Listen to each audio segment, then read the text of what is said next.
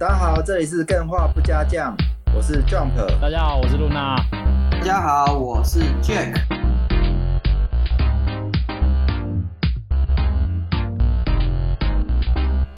安安露娜，晚安啊！又到了录音的时间了。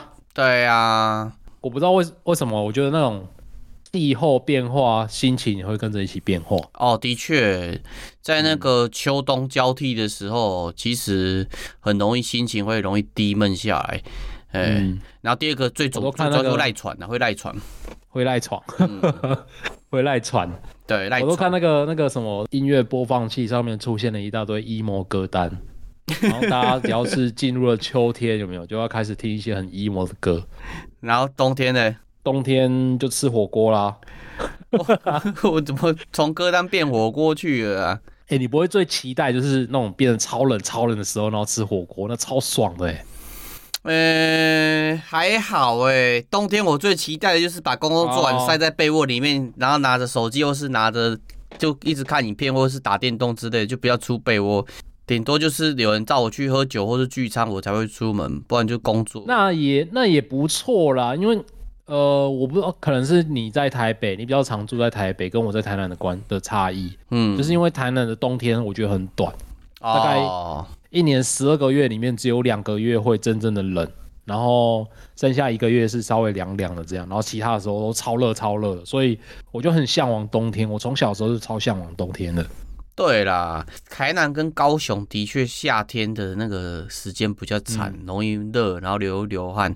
但是我后来住台北一段，双、啊、北一段时间嘛，对，我是很怀念台南的天气啊，至少不会又湿又冷啊。人，人就是这样，就是你在哪里有没有，就会怀念另外一个。像是你有在玩游，呃，有空放假在家在玩游戏的时候，就会有时候就会开始想念平常上班的生活。哦，对，上班的时候上班就感，上班久了就想要想要辞职，然后整天放空，放空，整天放空，超爽的。对，人就是这种北方。对，就是你你现在处于什么，就会需需要其他另外一个部分来补足啊，互补的概念啊。哎呀、啊，嗯。好啦，总之呢，今天就是因为到了令人感伤的秋天，所以我觉得最近在玩一些游戏都会觉得很感伤。别，你现在你会这样吗？你现在是秋天吗？我感觉现在是冬天呢、欸。为什么？我觉得你是冬天才感伤。我是秋跟冬之间会感伤，然后春到秋还好，哦、因为感觉冬那个气温没有突然的骤降，然后我自己本身又是温差很大的时候嘛，嗯、鼻子会超级不舒服的，嗯、所以秋到冬的这个过、哦、过程嘛，我对我很容易会发病。哎，对你来说夏天不算什么就对了，只是整个把它跳过。对，夏天不算什么，冬天我真的会整个会缩起来，不想动。可是现在是还没有到不想动的季节，因为就是呃，我记得上。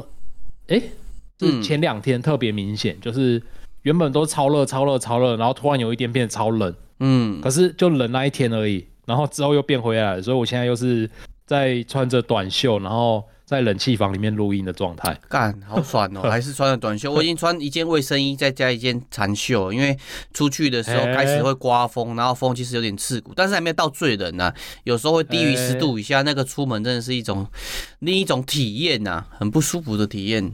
可是这就是要讲回来，就是我就是很羡慕那种温度很低的国家，或者是常常住在温度很低的地方，应该是穿衣服都可以穿得很漂亮哎。这样说好了，我觉得台湾温度温、嗯、度不是一个。让人很麻烦的点是湿度啊，无论是在南部还是北部，湿、啊、度重的时候嘛，对，冷的时候他妈鸡巴更冷，啊、然后热的时候嘛，对，湿度高的时候会很闷呐、啊，更热。对啊，对对对对，哦，那真的很不舒服，湿度一高就是不管是冷还是热都超不舒服。对，因为像像我其实我的那个。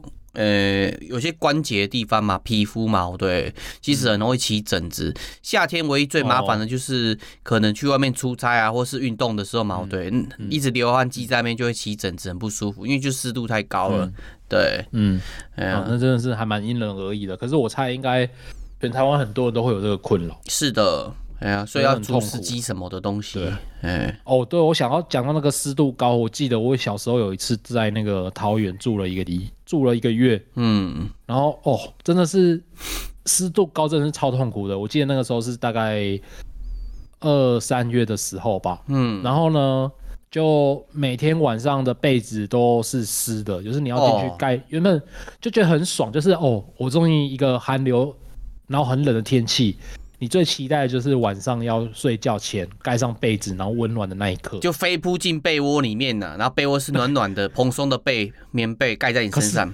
可是没有哎、欸，那个真的是，就是你盖被子，那个被子整个都是湿哒哒的，就冰冰的，然后很不舒服，很不舒服啊！我跟你说，我后来知道有一个东西很重要，叫烘焙机呀。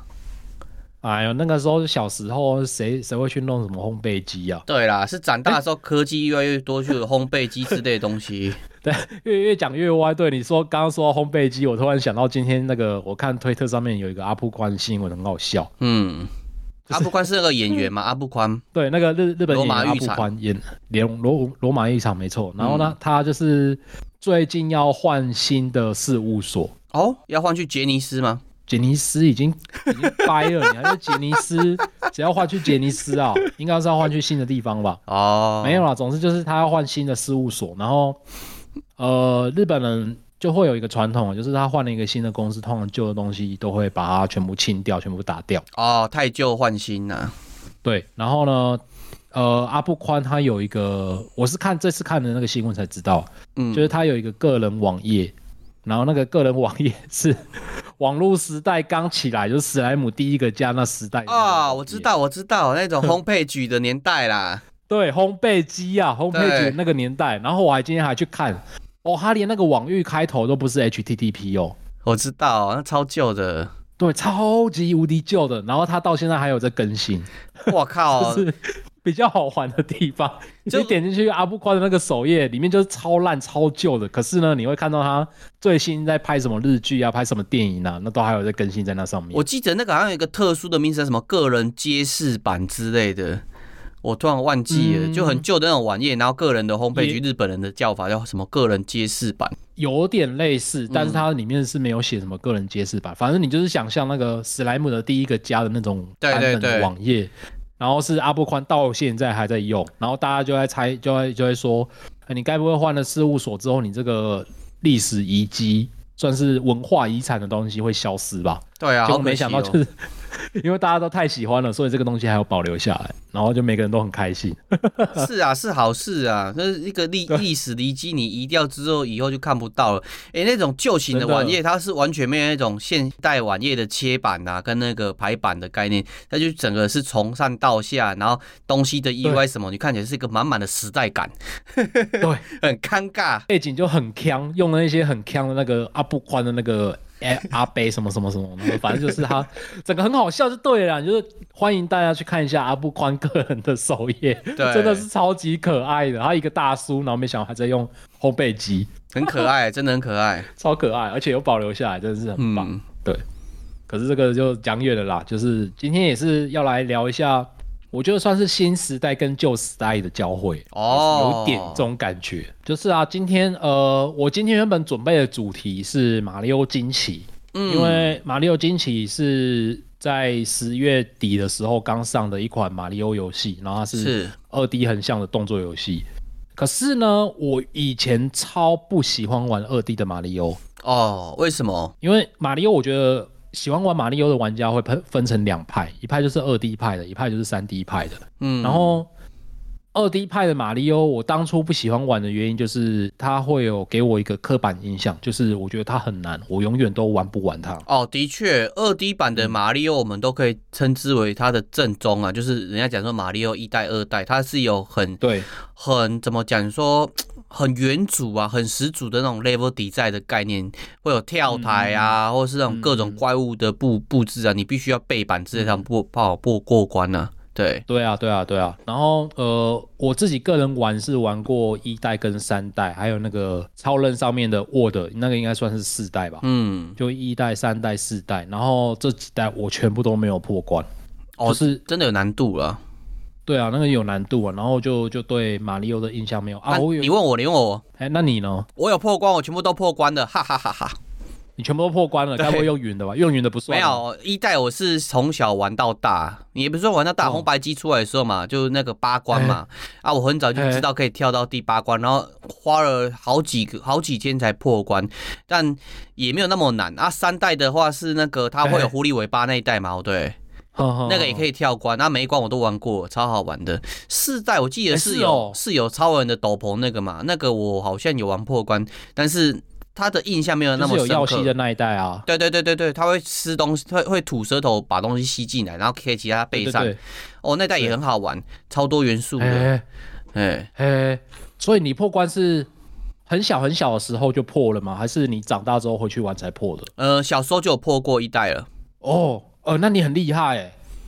我自己是、嗯、我知道有跳关呐，可是我连跳关都播不了啊，因为有难度啊。你从第一关一之二跳到四之一的时候，嗯、其实它那个跳台就开始，你必须要加速，啊、然后需要节奏感，它的距离感抓得很准，不然就直接死掉。然后第八关开始就开始那种，你直接用跳的是不行的，你要快速加速冲过那个呃间隔很很窄的那种呃落下陷阱哦。然后我记得三代我破不了，是因为它那个中间有一段，哎，好像就是第八世界吧，那是满满的都是那个库巴的飞空艇。哦，对，它是算是库库巴的那个飞空艇，然后搭配全部荒芜的世界啊。对啊，啊，然后它那个就是因为有一些是在底下战车，有一些是飞在天上的，可是那个不管它的设计怎样，就是它的关卡会自动卷动，然后你一定要、嗯。很顺利的，就是往前跑。哎、欸，那个很难呢、欸，就会被你推下去。它那个难度是在于，你就算你不走，都会被推。然后第二个是前面会一直有飞弹往你前面冲过来。对对对。然后不止飞弹，小怪是会丢，不知道好像手里剑什么的。那个我都就很小，我想说是花朵，然后它是一个地鼠，然后你把它踩掉之后，它会一直在冒出来，超不乐色的。对。对啊，超烦的，所以我就一直破不了关。所以我对马里奥那个二 D 横向的卷轴版本的马里奥就是印象没有太好。我反而玩三 D 型，就是那个马里奥六四第一代是三 D 的嘛。对，然后那个我就有破关，因为 N 六四也很棒，超棒的。对啊，可是我虽然觉得六四的难度可能也不是说太简单，但我它可以让我有兴趣玩到说就是全破，还把所有的星星都收集完毕。我觉得 N 六四是开启一个概念，就是你不用一关接一关线性下去，而是你可以自由的挑关卡去玩。对对对对对对，就是这种探索感会让我继续玩下去。嗯、因为你玩二 D 的马里奥，通常就是就是一之一、一之二、一之三这样一直过下去嘛。对。然后有虽然它有一些机制可以跳关，可是它跳的关数也是固定的。没错。你可能跳关了之后，你中间所有东西你就没有玩到，嗯，然后你又在某一个地方出来之后，你又玩不过去，那还不是一样？是啊，没错，这种感觉啊。我记得 N 六四就是你其实很多隐藏的要素，嗯，你不一定要把所有的星星拿完，嗯，你还是可以过关。对啊，对，对啊。我记得他好像拿到一半，就是六十颗星星，你就可以去打最后的魔王，就是去。挑战破关这这件事情，所以对我来说，那个破关就还比较简单一点。嗯，虽然说它全部收集还是蛮困难的，但是那个就是已经是之后的事了。至少我知道我可以破关。对对。那这一次马里奥的惊奇，我原本是没有任何兴趣想要买，结果呢？合理啊。那就是呃有各种原因啦。那我可以待会再来说。在说马里奥惊奇之前，我想要再分享另外一款游戏。好哦。这一款游戏我觉得应该要先放在前面讲，不然我觉得应该是之后也不会有机会再讨论它。这款游戏叫魔兽兵团等等，魔兽兵团有魔兽这两个字，我就在想一件事，你不是 说再也不玩某 B 的游戏了吗？该不会是又是某 B 出的游戏了吧？对，没错，就是那个魔逼，就是我们的暴雪，我们最喜欢的那个暴雪出的游戏。我现在好想播我们 我们的那个干云饭的音效，打脸露娜的音效。就是那个时候，我们就在那边说什么，哎呦，还要不要支持继续支持暴雪游戏？我就斩钉截铁的说不支持。结果没想到现在暴雪出新游戏，还是回来玩。对，这个就 好了，大家先不要泡我啦。总之我那个时候就不会泡你，我只是酸一下而已。但是我觉得是很正常的，玩家本来就有自由选择游戏的。是是是，对啊，因为魔兽兵团在很久之前，它好像是去年还是什么时候，它就已经有先公布这款游戏要上架了。嗯、呃，那个时候我还记得说，我有我有讲，我还蛮有兴趣玩这一款，因为这一款是做成 PVE 比较重的游戏。哦，知道抓到你一个要素，你很重重视 PVE。对，我很重视 PVE，然后你如果是单纯 PVP 的话，我真的就不会想要去玩它。嗯、但是它是重视 PVE 的。这款游戏我完全没有去做功课，嗯、我想问一下，它是怎样子的游戏啊？它是非常落实的自走战棋类型的游戏，哦、就是呃自走棋啊。对，你有玩过那个皇室战争吗？我没有，但是我知道自走棋是怎样类型的游戏，呃，大概知道是。总之呢，它就是魔兽版本的皇室战争。嗯，你看皇室战争都出多久了？现在暴雪才推出这一款游戏。嗯，所以这就是我今天一开始开场想要聊的，就是呃那个过去跟未来的差异。然后对我来说，啊、玩完这一款之后，真的会是觉得暴雪就是一个过去式的公司了。哦，你今天介绍它不是要捧它，或是说这个游戏很好玩，而是你在这边看到一些感慨，对，超感慨的。而且呃，我要先说，就是这一款游戏我一点都不会觉得它很难玩，嗯、我觉得它是一个嗯，算是普通有趣的游戏，就是你随时都可以打开来，随时都可以玩一个几局，然后从中得到一些乐趣。嗯、但是它没有好玩到。说像我们当初每次一讲，就是暴雪出品必属精品。对，以前感觉暴雪的游戏就算门槛高，嗯、但是它的毒性很强。嗯、像那个炉石战记嘛，对，魔兽世界、星海争霸、Overwatch，哎、欸，这些都是毒性很强的游戏。就算门槛高，嗯、但是你一玩下去，了解它怎么玩之后嘛，对，你就很难成，很难。抽身而出啊，超沉迷的。它也没有到门槛很高啊。刚刚讲的这些游戏，通常都是就是我觉得比较像是易学难精啊。嗯，就是你可以很快的进入，但是你要精通这些游戏是需要花一段一段时间去学习的。同意。对，那魔兽兵团这一款游戏，我会觉得说，如果真的这款游戏要暴雪出的话，应该是要在皇室战争之前，暴雪就要端出这一款游戏的玩法。嗯。对我来说，我们对我们这些老玩家，就是喜爱暴雪的老玩家来说，暴雪应该是要这个等级的存在。等，等，然后没想到你已经不是喜爱暴雪的玩家喽。可是我还是有继续在玩啊，所以这算是爱之深责之切吧。我知道啦，但是跟宝可梦比起来，啊、暴雪在你的爱来讲有点太少了。对啊，宝可梦是纵容啦，乃至不纵容的。对，对，你继续说。然后总之就是。魔兽兵团呢，它完全真的完完全全玩起来就是皇室战争，然后更甚至说，我们之前台湾的公司雷亚，它有出过一款游戏叫做《伊甸之魂》，嗯，《伊甸之魂》也是跟这一款游戏非常类似的，就是你先组好自己的卡牌，那个卡牌就是你的兵种啦，然后组好兵种了之后呢，你就进去关卡里面，然后它就会慢慢累积资源嘛，一二三四五这样子，然后你可能每个卡牌需要消耗不一样的资源，然后你就是依照目前的战况。去选择说你要丢出哪一张卡牌，然后那个卡牌就会转化成一个自己会往前走的棋子，嗯，然后那个棋子呢就会慢慢走，慢慢走，然后去攻击敌人的阵地啊，然后攻击敌人的军队啊，然后看谁先把对方的阵营拿下来，谁就赢了。就是魔兽兵团就是一个这个大家都非常非常习惯的这种玩法。对，这是一个很成熟的游戏方式啊，很多人已经做过。是的，是的。没错，然后魔兽兵团它跟其他游戏差异最大的地方在于，就是它是纯也不是纯啊，它有 PVP 要素，但是它的 PVE 要素占的是比较多的。嗯，它就很像你在玩那个魔兽世界那样，就是它有一个一个小副本，然后你要进去打，然后每个副本的攻略方式都不一样，所以我觉得玩起来是也算是非常的有乐趣啊，因为它不会说你组了一个超强的牌组，就每一关都可以过，没有。就是你一定要，几乎是要针对每一关慢慢去微调你的那些英雄啊，跟你的牌组要怎么搭，然后跟你什么时候要放什么棋子，那些走位的战略都是非常重要的，还是要动到脑子啊？对对对，要可以体现、欸、体现的出来。那露娜，我问一下，它是在手机上面的平台，还是在 PC 上面的平台啊？啊对，现在是纯手游哦。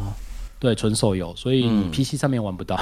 嗯、了解，我觉得比较可惜啊，因为我，我这种游戏，如果我的话，我会比较希望可以在 PC 用大荧幕玩。同意，对，嗯，因为我在用手游玩的过程，就是它它有一个缺点，就是因为有时候关卡的那个长度比较长一点，嗯，然后就要一直往上下拉、上下拉这样子，然后就变成说。有时候放兵会有点干扰那个节奏。是，其实类战略有战略要素的游戏，在手机上面玩，我都会觉得蛮卡的，因为第一个讯息的那个。窗口嘛，对，是有限的，嗯，所以你会觉得说，哦，我看完这边又要看这边，拉来拉去，其实很花时间去做这件事。然后第二个是你，因为你没有办法监控全局，所以你的节奏会一直不断的被不同的视角给卡住。对，嗯，然后就就玩起来就会有点卡卡的。可是它的那个，我觉得对我来说，这一款游戏有一个很大很大的加成原因，就是。毕竟魔兽世界是一个累积好几十年的一个 IP 了嘛，对，所以它里面的关卡的每一只 BOSS 啊，都是从魔兽世界里面截取而来的。对，这个基本上赢一半的你。角色的脉络啊，跟那个合理性，基本上玩家如果是玩过魔兽啊之类的玩家，你一直一进去你就知道说，哦，这个 BOSS 在这边合理，你不会去质疑它。甚至说它不只是合理，就是你有时候在魔兽世界它的副本里面会打过那一只 BOSS，然后你对那只 BOSS 很有印象，然后它在魔兽兵团里面呈现方式，它那个攻略方式啊，就会有一点致敬当初魔兽世界在怎么攻略它。哦，嗯，例如说，好，魔兽世界里面有一只在荆棘谷那边有一只 BOSS 叫做穆克拉，它是一个大猩猩。我知道，我知道。对，它很好笑，它会丢香蕉，然后你如果吃到它丢出来的香蕉，你就会 buff，你就会变强。对，所以你就是 要去吃它丢出来的香，就是因为会有一些小兵嘛，嗯，你要在他的小兵吃到香蕉之前抢先吃到香蕉，然后再去把他打死，这样子。嗯。然后在魔兽兵团里面也是一样的玩法，就是 他这关的 BOSS 就是穆克拉，然后穆克拉他就会一直在场地里面丢香蕉，然后你就要操控你的一些小兵种棋子，然后去吃抢先吃到那些香蕉变强，然后再反打他这样子。嗯，对，或者是说有有一只呃魔兽世界里面有一只很很有名的鱼人叫老虾眼，我知道。对，你也知道啊。对。然后老瞎眼就是一只眼睛是瞎的鱼人，然后可是呢，他手上拿着一个很可怕的鱼钩。嗯。那那个鱼钩也是在魔兽兵团里面，就是用用一些比较特别的方式呈现，就是他平常在攻击的时候会用那个鱼钩一口气勾很多你的那你的小兵，所以你的小兵就会受到集体伤害。哦。所以说你在这一关在打的时候呢，就是要想办法把你的小兵分散放。暴雪真的有很多很多很棒的财产是他们累积下来的，像之前炉石成功有很大一部分就是因为他们过往的这些呃故事啊跟角色嘛，对，它转化成卡牌的时候，我们不会因为这个角色完全不认识，要花很多的时间去认知这个卡牌，而而是我们早就知道说，哎，其实这个角色就是这样，所以他技能是这样子，是很合理，而且是很有趣、有情怀的那种有趣。对，没错没错，所以呃，魔兽拼团这一款游戏，我个人是玩的还蛮开心的，氪金下去了。嗯、它有一包就是几百块，然后就是氪了之后可以永久加成。哇，那你那你有资格骂他了，氪金者有资格骂。对，我是没有没有没有到想要骂他啦，因为这款游戏我觉得还蛮好玩的。可是就是就是这可是就是这可是，那 很恨铁不成钢啊，因为哎、欸，拜托这种游戏。人家手机都做多久了？人家那个那个皇室战争都做多久了？你现在才推出来，可是就对啊，就那就就是又讲回那个可是啊。可是我我话我有个可是，嗯、你听看看哦。目前你玩到现在，他有把之前剧情的角色胡乱的刺死或吃书吗？嗯，这一款的氛围比较像。炉石战记那一种，就是它是诙谐搞笑的，嗯、就是有点像是你把这一款游戏当成魔兽世界里面的炉石在酒馆里面玩的那种小游戏，嗯、所以它也不会死人或不会怎样，反正它就是都是另额外写的啦。哦，了解，它那个生死或是角色被抽离或是被刺死那种情节不会那么的严重，应该说它没有任何的剧情可言。了解，它就是一关一关打这样子。嗯，这些角色它纯粹就是。继承过往的这些剧情脸谱的角色，但是它不会在里面产生不同的剧情的影响之类的。对，不会，不会有吃素这件事情。嗯，那这个可是我觉得可以收回，就是至少它不会让你又又破坏你的情怀了。哦，那我觉得你看完那个《魔兽世界》最新版本的那个预告片啊，还有它的那个说明，就是说未来走的方向，你应该会气死。哦，没关系，我不看了。我觉得 过完魔兽给我的梦，就留在刚出外遇的那段时间就好了。哦，对，欸、他真的，我还看了那个布丽萨控哎，这一次的布丽萨控，然后他有一些什么新消息我都追，结果追到现在还是失望。敢对魔兽、对暴雪这间公司真的是除了失望之外就没有。可是我觉得你很深情哎，就是我说、嗯、我说不喜欢。放下我就完全不会去追他了啊！但是你、嗯、你说你不喜欢或是不会再玩他的游戏嘛？但是你还会保留一点空间去想说你会不会再再回来以前以往的荣光？对，对你真的，因为我喜欢好游戏，对。可是我相信他们当初推出这么多那么好玩的游戏的那些灵魂，应该不会到完全消散，所以。他们不管做什么事情，我要去关注，还是会去关注。理解啦，因为之前真的暴雪给我们太多的惊喜，嗯、就如同露娜刚刚这个可是，就是你做到了七十分、八十分，但是就我们过往的暴雪，你应该是能做到九十分甚至一百分，嗯、甚至有更多的惊喜是超出原本这个游戏的内容。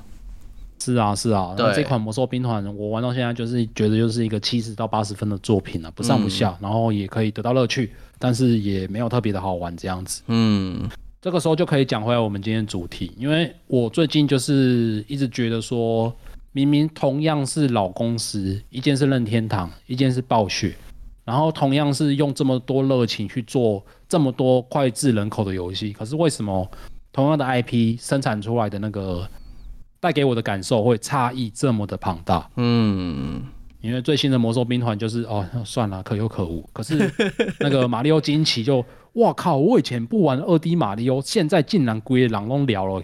这个算是对作品的灵魂或是它的韵味的掌控吗？因为我觉得至少任天堂在对待的他的这个 IP 嘛，对，他们不会随随便便就想要对里面的角色去进行。大规模的变动，他们很遵遵从这个传统啦。哎，他所以变成是说，他假设做一些大变动的时候，其实你们会感受的很大。就是例如说，之前你不是讲过宝可梦转世代的时候，之前的宝可梦没有办法再继续带带下去。其实这件事情，他并没有去杀宝可梦，或是把高宝可梦给移除掉，只是他做了这件事情，你们就感觉这件事情很严重。嗯，对啊，因为呃，马里奥他到现在为止，他。做的事情就是很很单一，就是也不是很单一啊，就是他没有偏离马里奥该带给玩家的那个乐趣的航道，没错，就是完全走在同一条路线上。他没有刻意去反转马里奥的角色，顶多我就再出一个坏玛丽或是坏路奇之类的。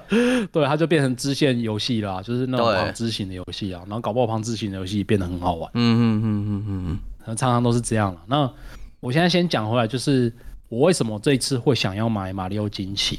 然后其实起源也是蛮有趣的，就是不知道大家有没有看那个任天堂官方的 YouTube 频道？有啊，我说的是日文版的那个任天堂官方频道，因为它那在上面会有上一些就是只有日本才看得到节目，然后它里面有一档叫做《好孩子的马里奥惊奇生活》。哦，这个我倒没有看过诶，你有没有看过日本有一个有一个搞笑团体叫好孩子？就是。之前台湾应该很应该很多人知道，就是他们会上《黄金传说》，然后里面有一个人叫冰口，冰口还就一直不断的节食嘛，花几百块然后去捕鱼之类那个嘛，然后对对对，被虐待的时候表情超搞笑的。对，他每可能每个月一万块要过生活，他就是一万块会在前几天就花光，然后就没有钱，没有钱就买不然买不了东西吃怎么办？他就只好自己去捕鱼。没错，就是那个冰口。对，然后他们是一个搞笑团体啊，然后叫叫好孩子。然后好孩子呢，他就是在任天堂上面有一个节目叫做“叉叉叉”的惊奇生啊，“叉叉叉生活”，就他会去给他们两个这个搞笑团体一起体验一款任天堂新出的游戏。嗯，然后我就有一天就无聊嘛，就想说乱点，然后就看到他们有一个这个《马里奥惊奇生活》，我就把它点开来看。结果看了之后呢，我就发现。这一次的二 D 型的马里奥跟我想象中的二 D 型的马里奥好像已经变得不太一样了。哪边不一样？它最大的差异就是全员嗑药。全员嗑药，这可以给小朋友玩吗？对吗？这个这个是一个形容词啦，就是呃，它里面有一个机制叫做惊奇花，然后你吃到那个花朵之后呢，整个关卡会产生非常大幅度的变化。啊，真嗑药了，真嗑药了，真嗑药，真嗑药，真的是嗑药，就是他最常拿来举例的一个，也不怕暴雷，就是他他拿来举例，就是官方拿来举例的关卡，就是某一个关卡里面会有很多水管，因为马里奥里面最最著名的标志不就是水管？对。然后可是水管通常就是直直的在那边，然后就是有时候是当成挡路，然后有时候是当成一个互动，你可以躲进去那种水管。对。的呈现方式就是只是这样子而已，但是它这一关，如果你吃了金奇花之后，那些水管会开始变得呃多加了一一张脸，然后开始扭扭捏捏，小恐怖呀，小恐怖呀，我报名 你就可以想象，哎、欸，你就可以想象原本那种马里奥掉到地板上啊，掉到地底下不是会死掉嘛，就是会有一些缺口，对，然后你就要搭着一一根很像变成毛毛虫的水管，然后它会。就是用爬的方式 爬过那个缺口，然后再加上整个画面就变得非常的五彩缤纷，真的是很像嗑药。我是我是不知道真嗑药假嗑药会不会变成这个画面，嗯，但是在你暂时形容的过程，我觉得有点恐怖，因为突然这个水管它就是没有生命、冰冷的一个装饰物嘛，或是背景互动物件，它突然被拟人化，赋予了一个脸孔，赋予了一个性格，我也就惊呢。我觉得那是你用克苏鲁的方式去理解它。对，我的圣旨会喷掉哦。对，当然这整个马里奥是非常可爱的，就是你看那些水管，它一直是加了一个可爱的小脸，哦，然后在那边扭扭扭这样子。我知道了，就跟那个什么他他马是小火车一样，那个脸毛，对。哎呀，你我也惊呢！我我跟你说，我现在脑海中想的就是那样子的脸，所以我跟你刚才在讲的时候，我就是很害怕。不然就是天线宝宝那个太阳太阳公公那个脸，对不对？靠，不是啊，是那个无敌星星的，就两个点点的眼睛啦，哦，那个微笑的花花朵那种脸毛，对对啦啊，就是那个啦，那个你之前就一直在推的那个那个神作 Under Undertale 那个小花花还没有还没有 K 笑的时候那个脸。对，然后那个脸还好，那个很可爱啦。对，很可爱，很可爱。所以我之后就去买了嘛，然后买了之后玩过的简洁的感想，可以先在这边跟大家分享。好，我觉得这是一个超级迷幻药游戏，就是做的人也嗑药，然后玩的人呢也会像嗑药一样。等等等等，我们我们这个节目其实是没有没有说鼓励大家吃迷幻药，也没有禁止大家吃迷幻，只是个形容，就是说真的，他会。吃之前跟没吃之前是不一样的感官世界，我找不到更好的形容词。对对对对对，或者是我懂。玩了这款游戏之后，你就会觉得里里外外都在放烟火也是。嗯，然后我说的那个从里到外玩的人觉得像在嗑药，那是因为我在玩这一款游戏的过程中，我的微笑没有停过，我自己都觉得我很变态，可是的确就是这样。哦，它每一个关卡都超级无敌有创意。嗯，真的很惊人啊！就是我没有算过它里面总共有多少个关卡，应该也是有一百多个左右吧。然后它每一个关卡里面都会放一朵金奇花，然后每一朵金奇花造成的效果不会有重复的。哇，那很厉害！一百多个关卡，然后有另外一个里世界，嗯、我们可以形容成里世界合合理吗？还还适合吗？对，我觉得用里世界来说还蛮适合的，因为他在开发者日志里面就有讲到，就是他们在最一开始的设想是。可能马里又吃了某一种迷幻蘑菇之后，然后然后就看我自己讲，到自己觉得很好笑。他们自己也也是嗑了一堆药，就是他某马里奥在吃了某一种迷幻蘑菇之后，就会把整个人传送到另外一个世界。嗯，然后那个世界是跟原本的世界。有一点点相似，但又完全不一样，有点像是平行世界那种感觉。你你看的开发者日志真的是任天堂开发团队写的开发者日志吗？啊、因为阿姨的安内西啊，这种 这种说法感觉是一种独立团队，然后是在那种、嗯、呃没有钱嘛，对，他可能过的生活非常的压抑、嗯，所以他做出来的作品就是很多时候会很锵的感觉。没想到在一个大公司，竟然会有这么创意、这么锵的想法。还有这这其实讲起来就是还有一一一长串故事啊，就是说，因为马里奥二 D 走到他最新的作品，其实在十几年前了，是是，就是他已经断了这么久了，因为大家都觉得说马里奥啊，前一阵子有出一个叫做那个 Mario Maker，就是玩家可以自己透过里面的元件，嗯，然后去拼凑出属于自己的马里奥关卡，嗯，然后。那个游戏很惊人的，就是因为大家的创意无限嘛，所以上面已经有几十万、几百万个关卡可以去玩它了。对，然后对大家来说，大家就会觉得说，那个已经是二 D 马里欧的完成品了，极致。它就是把一个工具给你，然后你就自己去拼，然后拼出一些连任天堂开发者都没有办法想到的创意，就有点像是借由大家的力量去让马里欧二 D 的玩法更加的完善这样子。嗯，那可是。任天堂就会觉得说，嗯，我们不能止步于此，所以我们一定要再继续开发新的二 D 马里奥正传。嗯，那这个时候要怎么办？就是给开发团队一句话，就是说，你们不要管时间，你们就是去想象要怎么样让它变得更令人惊奇，然后会让大家觉得，原来马里奥还是可以这么创意无限，就对了。哇，这对开发者来讲是一个非常大的鼓励，也是一个非常大的压力啊！鼓励是在于是说，我给你无、嗯、无条件的时间跟资源，我希望你能够开发出跟之前不一样。嗯、啊，压力就是之前的那么办了，我到底要怎么出开发出一个新的作品呢、啊？对对对对对对对。所以这个刚刚讲他们那个什么马里奥吃到一个新的惊奇蘑菇，然后传送，这个就是在因为他们毕竟创意发想就是要无极限嘛。就在那个时候想出来的，然后当然是我们现在玩到的马里奥惊奇呢，就有点类似。嗯，那它那个惊奇花的呈现方式，就是跟他们最一开始发想有一点不一样，因为他们一开始想的是传送到另外一个世界，但是目前我们玩到的呢，是你吃了惊奇花之后，你直接在现在这个世界会发生了惊天动地的变化。这个有点是其中的差异。有一个有一部电影让我。跟这个感觉有点像，就是你有看过一部电影叫做《要命效应》吗？嘿嘿，有看过。他就是他就吃了那个聪明药之后嘛，对，他的他原本的电影里面的条光嘛，对，是灰暗的。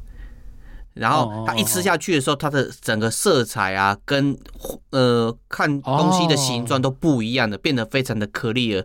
哎，嗯，对，我在想说，会不会是你吃了那个青奇花之后，你看的世界不是说丑，只是。完全看起来是跟之前风格不一样的。它也不只是风格改变，因为就像我刚刚说的，它那个水管都动起来，互动元件也变了。对对对，它真的是很像在嗑嗑药 LSD 什么的。嗯，因为最近出一款游戏，虽然跟马里奥没关系，我稍微提一下，就是那个 Alan Walker Two 嘛，对。嗯嗯哦，对对对，它也是去杀手二去触发一些机关嘛，对，一些灯光之类的、嗯、场景就会变。嗯变化，所以那个东西其实很难做。哦、但是如果做得好的话，你会看到一个东西叫做他想表达的意向，其实并不是同一个意向，他可能会藏在那个金奇花后面，他可能想要在这个关卡里面给玩家不一样的体验。那但是如果没有做好，就感觉风格完全冲突之类的。可是，在这一款游戏里面是没有那么多寓意啊，因为毕竟它每一款每一个关卡金奇花的呈现方式都是完全截然不同的，所以。如果说有寓意的话，它会变成每吃到一次惊奇花，它那个呈现方式你会接不起来哦。我懂，奇怪，就变得太复杂了。对，对，超级无敌复杂。例如说好了，嗯、就是刚刚其中一个关卡是是那个水管会动嘛，嗯，那它还有一些关卡是，例如说里面那个关卡的过关机制是泡泡，你可能有一些泡泡浮在关卡里面，你要踩着泡泡往上浮才可以。呃，到达最顶端，然后去通关这样子。嗯，但是你假设在这一关吃到了精气化之后，你搞不好就是整个马里奥就变成泡泡。然后那个，对，看啊，越讲越强。对呀，对。那这是马里奥变成泡泡之后呢，你要它那个关卡设计就会变成完全改变，因为变成泡泡，你就会想说你是可以漂浮的嘛。所以它就会变成说，你不是要垂直往上，你可能是要呃横向移动了。对，横向移动啊，或者是说有些关卡吃到了惊奇花之后，它变成不是横向的，它变成是那个俯瞰的。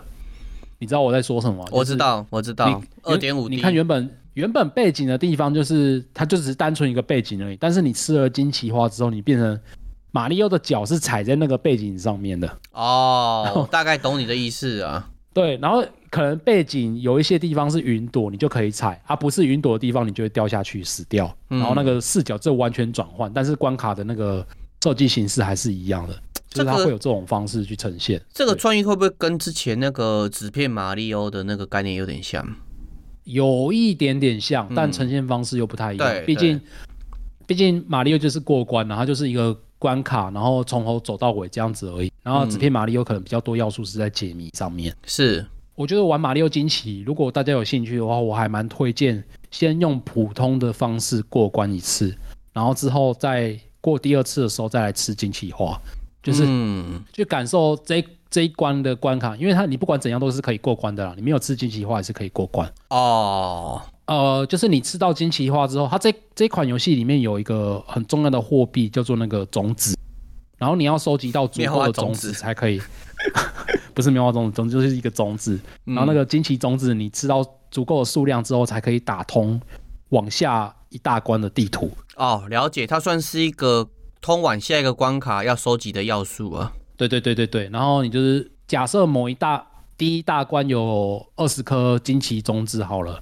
你搞不好只要收集到十颗就可以往第二大关前进，所以它也是算是那种算是自由度还蛮高的。你可以选择你想过的关卡，然后你真的过不去也没有关系，这样子。哦，那这一代其实革新蛮多的，跟之前嗯马里奥 N 六四很像，就是你不一定要怎么做，你就算没有碰惊奇化也是可以过关。然后第二个就是你其实过每一关都会收集一些要素，这些要素可以支援你去贴通到下一个系列。对，没错没错。所以你也可以选择过，也可以选择不过。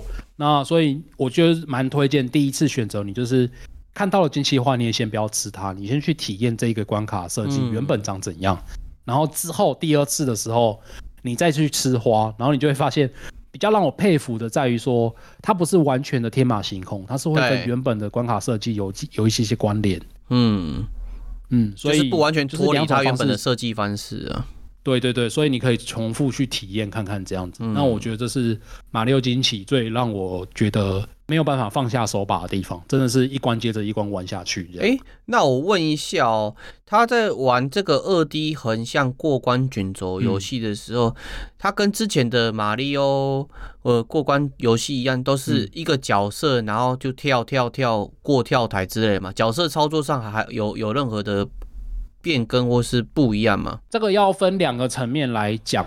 嗯、第一个是角色本身，其实就跟过往我们在玩马里奥的那个手感是没有差异太大的。嗯，就是你如果习惯以前玩马里奥的方式，就是马里奥有呃跑步、走路三对三大动作，就是跑步，哎跳，应该说移动，然后冲刺移动，对，还有跳，对，对，就是这三大动作，然后还有一些比较细微的，像是。那个贴到墙壁可以三角跳一次啊，或者是跳到天空上可以用那个屁股蹬地，对，或者是吃到火焰花可以吐吐吐吐吐吐那个火焰的那个子弹，这个都算是额外的动作。那总之就是你不用管这些额外的动作，你光是跑、冲刺跟跳这三个动作就可以玩过整个关卡，嗯，破完整个关卡这样子，嗯，保留这个原本的概念。对，然后这一次的差异就是它有十二个角色，然后里面前六个角，哎。前四个角色就是马里奥、路易吉、碧姬，还有那个黛西公主。嗯，这四个角色玩起来就跟以往的玩法是一样的。那其他的角色呢，就是耀西。耀西就是他算是有点像是同时要给新手，也同时是给老手带新手玩的。就是这个角色碰到敌人，他不会受到伤害，无敌啦。对，就是无敌，他就真的是无敌让你过。但是他有一个缺点，就是他没有办法变身。就是你吃到火焰花或吃到什么什么，你没有办法去变身，所以它有一些关卡机制你会收集不到。例如说，有些地方要用火焰花先破某一个东西之后，你才可以拿到嘛。嗯，但你玩耀西就拿不到这样子。了解，就是就是做这个。他给你一个很棒、很容易上手的角色，但是你要玩更进阶、更不同的东西，你还是要去摸其他的角色。对对对，然后这是其中一个点，然后另外一个点呢，就是这一代新增了一个叫做徽章系统。哎呦，那。徽章是成就吗？这个徽章系统不是不是，它你可以把它想象成它是一个被动的 buff 机制，然后每一个关卡都可以带一个徽章，嗯、那这些徽章会带给你不一样的效果。例如说，你可以漂浮，某一些徽章你装了之后就可以漂浮，嗯、然后或者是某一些徽章徽章装了之后，你会跑得跟火箭一样快，哦、所以在冲刺在跳就会变得比较比较呃，可以跳比较远之类的。总共有几种徽章呢？总共有哎、欸，我没有算呢，好像有四十种还是二十种？好多啊！对对对，总所以你可以针对，因为某一些关卡比较需要跳，你就可以选跳比较高的徽章。嗯，然后有一些关卡是在水里面的嘛，啊，水平常在游泳就会很难碰啊，但是这个时候你就可以选择带那个海豚踢徽章，海豚踢就是可以让你在水中冲刺，嗯、所以你就可以游得比较快，然后比较快闪过那些障碍物之类的。对。这些比较像是辅助型的啦。那你如果对自己的你完全不用也没有关系，甚至说它有一些徽章是打倒敌人就可以拿到金币。你如果觉得你自己能力很强的话，你就可以带这种徽章，资源增加的要素啊。对对对对对，嗯、所以这是他这次操控改进的第二个部分，就是你可以随自己的想法去改变徽章。当然，每一个关卡你不带任何徽章都还是可以顺利过关，甚至拿到所有的金币要素。嗯，然后就看你要不要自己去微调那个难度，就是以徽章这个方式来呈现。但讲我了解，嗯嗯，所以我觉得这次的系统设计就是这两点：第一个是角色选择，第二个是徽章设计，让我在过关的过程中变得非常非常的有趣，也不会觉得它有困非常的困难，因为我可以随心所欲的修改难度这样子。嗯，我们讲到关卡设计还有角色操控嘛，嗯、那最重要啊，马里奥里面都会出现的反派角色库巴还会出来吗？库巴跟他的徒子徒孙们，还是这次当然是一定要的啊。哦，应该说 这一次的那个故事一样老梗啊，就是库巴。到了这个新的花花王国，嗯，把那个惊奇花花的力量偷走了，然后就变成一个库巴王，然后什么什么，反正就是跟以前 老梗。对，你要你要去打倒库巴，然后拯救花花王国这样子。好，了解，这也是老梗。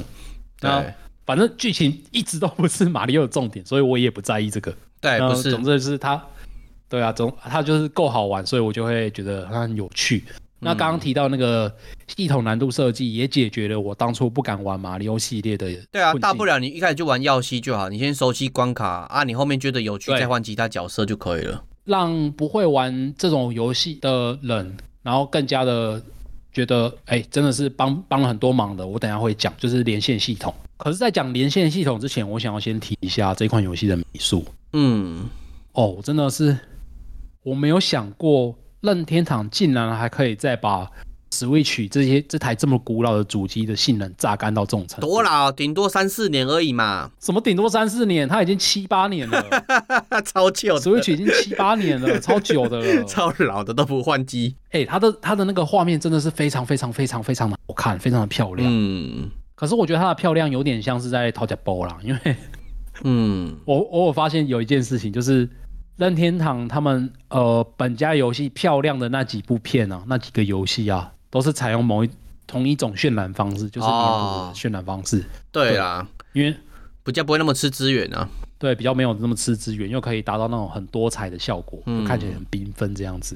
可是我觉得这一款游戏《马里奥惊奇》这一款游戏，它的美术真的是扎扎实实的花了一大笔钱去刻出来的东西。嗯，因为。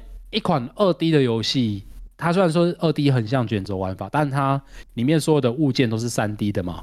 对，那它那个三 D 的动作，我真的说不夸张，它就是完全做到类似皮克斯那种那种感觉的水准。嗯，就是那些动作，就是它里面的过场动作。例如说，以往我们马里奥在进水管，是不是就直接走进去，然后马里奥就就传进去就没了？站着蹲，站着进去或是蹲着进去。对啊，蹲着就是蹲着的那个姿势就进，就慢慢滑进去就没了。对，但是这一次你不管做什么动作，它都会有相对应的反应。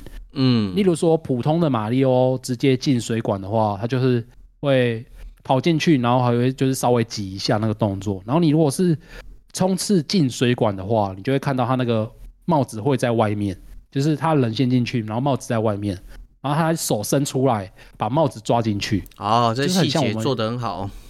对对，就很像我们以前在看那个什么《汤姆与杰利》这种橡皮管动画，就是它会加加入很多细节。对，然后例如说，这一次有一个变身是变大象，然后变大象你就会变得很大只嘛。对。然后你在进水管的时候，你怎么进？你就会看到那边挤，一直挤挤挤挤，然后终于挤进去，很可爱，那个动作超级又滑稽又可爱，都完全做出来。对对对对，以往的马里奥在前进就是前进嘛，那这一次你可能在按下冲刺按钮的时候，它会。有一个不一样的往前冲刺的预备动作，嗯，就是会有这些小地方啊，然后那种很很多很多很多这种小细节堆积出来，你就会变成说，真的很像在玩一款皮克斯做出来的那种动画游戏。哦，我懂你这个形容的意思，嗯、就是原本我们期待的就是一个二 D 横向的过关游戏，它重要的是游戏性嘛，啊，美术什么的反而只是一个加分题，但它这样子做调整或做加强之后，你平常放在那边看的时候，也是在欣赏一个动画层级的一个游戏啊。没错，没错。嗯、那它还有它有一个特色，就是刚刚我们一直在讲，它吃了金奇花，整个整个场景会做改变嘛？对，会强调。对，它会强调。然后这次它吃了金奇花之后，它不止特效会强调，它连背景都会跟着强调。就是 我觉得大家 我很喜欢吃了金奇花之后，先看一下这一关的背景，它做了什么事情，然后就我觉得很可爱，很可爱。例如说，最一开始不是有说那个水管那一关？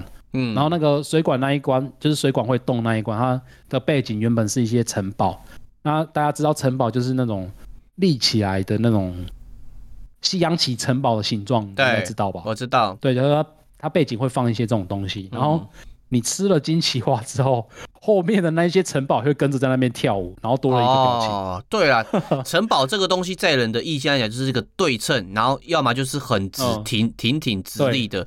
那你刚刚讲它会开始跳，就表示它会有扭曲，然后开始不对称，然后开始运运动。对。在那边上上下下的，然后就超级无敌可爱，所以，所以我很喜欢去观察这一款游戏，它在每一个细节上面做出来的美术呈现，嗯，真的很惊人，很惊人。这些东西都是很明显啦，就是花钱花时间去把它刻出来的，哎、欸，不然它大可不加啊。对、嗯、我这里突然想要问一个一嗯一个机制，就是因为我没有玩过嘛，但是在。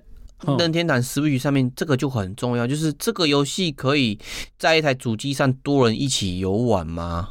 可以，可以。那它会是像以前是同时在一个画面上吗？还是说它是轮流玩？哦，是同一个画面，面上哦。哦，那很有趣，就有点像是我们在玩那个小小小小星球大世界，对对对对对，那就很有趣了。嗯嗯，那这个我待会多人游玩的部分我会稍微讲。好啊，好啊，好啊。那总。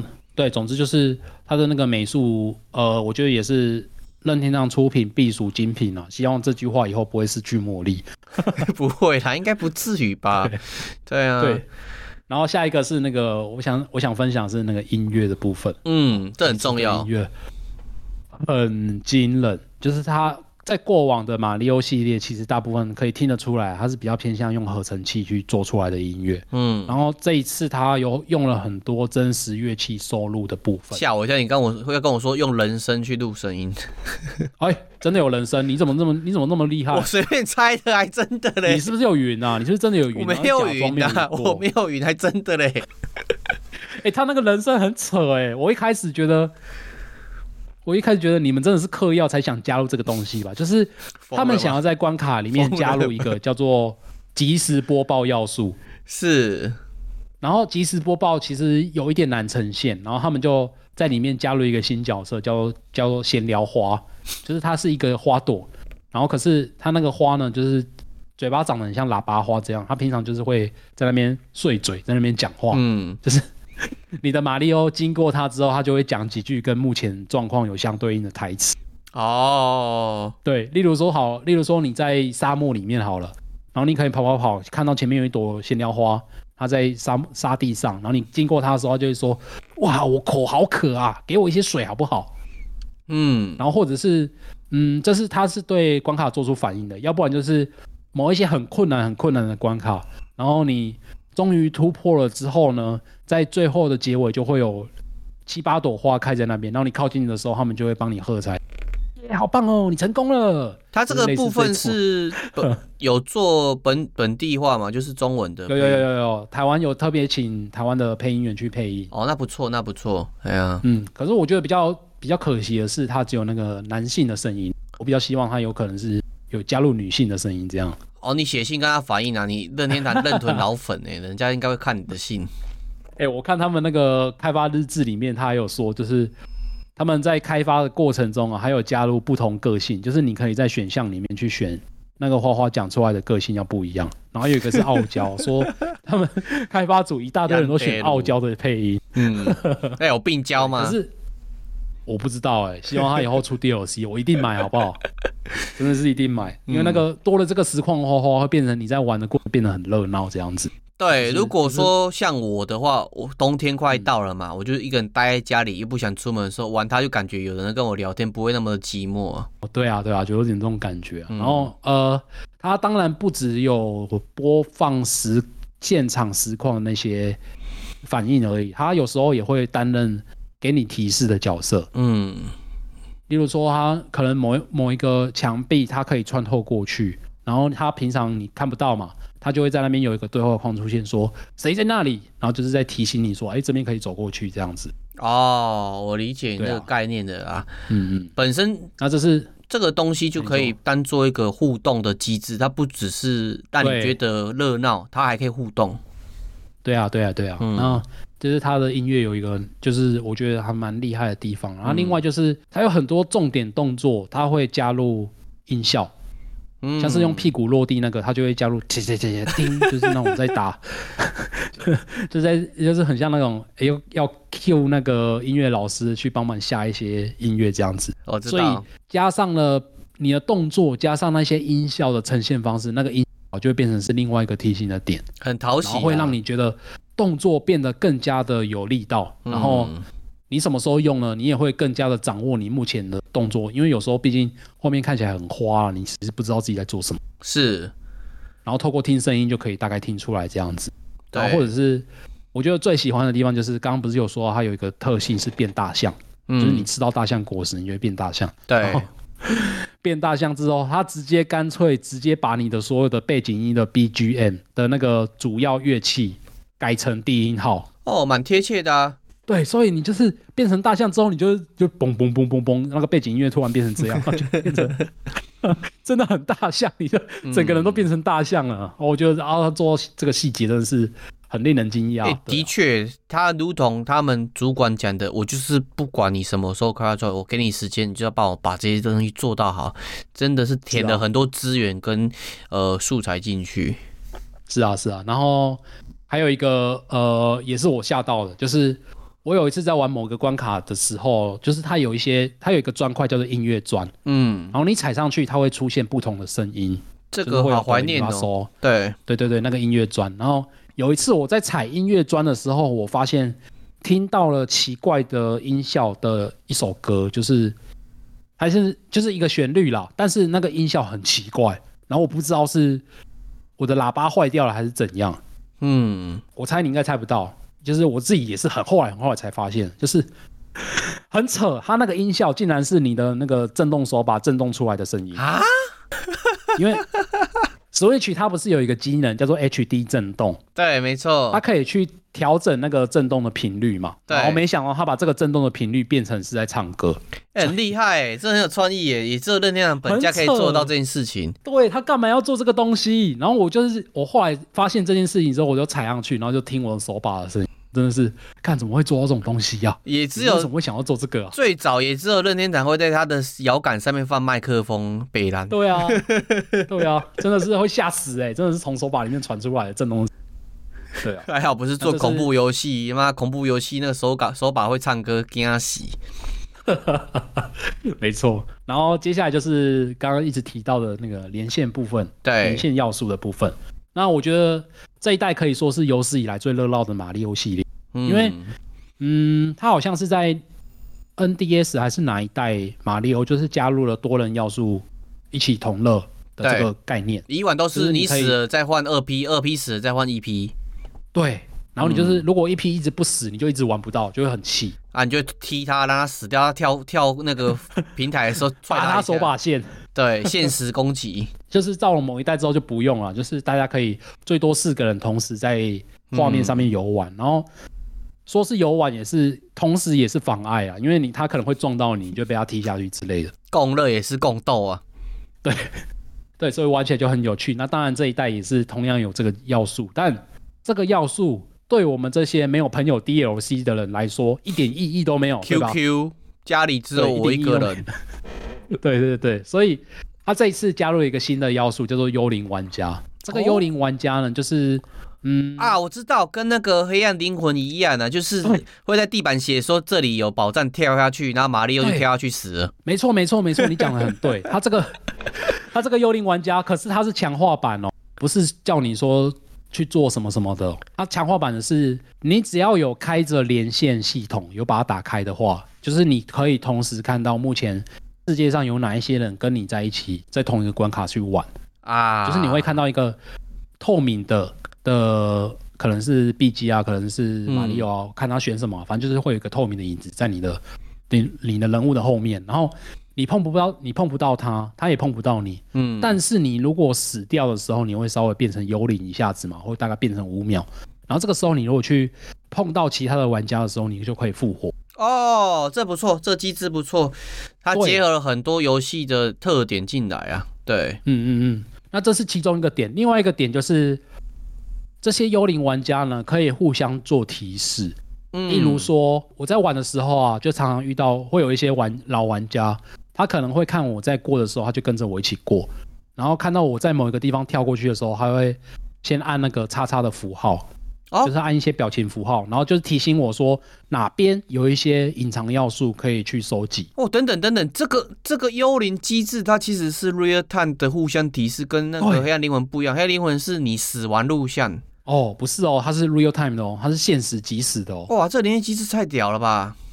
很强，而且你不用做任何东西，它就会自动去抓那些呃其他的玩家。但是我觉得这个玩起来有点像是那个风之旅人跟其他玩家互动，嗯，对，概念就是你看不你你虽然看得到他的名字啊，但其你其实不知道他是哪个国家的谁。对，没错，他就只是单纯一个。幽灵，然后有一个名字，然后你可以跟他进行做互动，这样子。他互动也是表情符号嘛，不会有声音嘛，不会说，哎，你这个笨猪怎么跳不上来之类的。没有没有没有没有，他那个表情符号也只有四种而已。哦，也不会留言说前有悲伤之类的。不行不行不行，所以他他也没有办法动到你啊。然后你，嗯，所以他这个时候呢，就会在关卡里面加入了一像是寻宝要素，然后那个寻宝有时候很难找，你就会看到。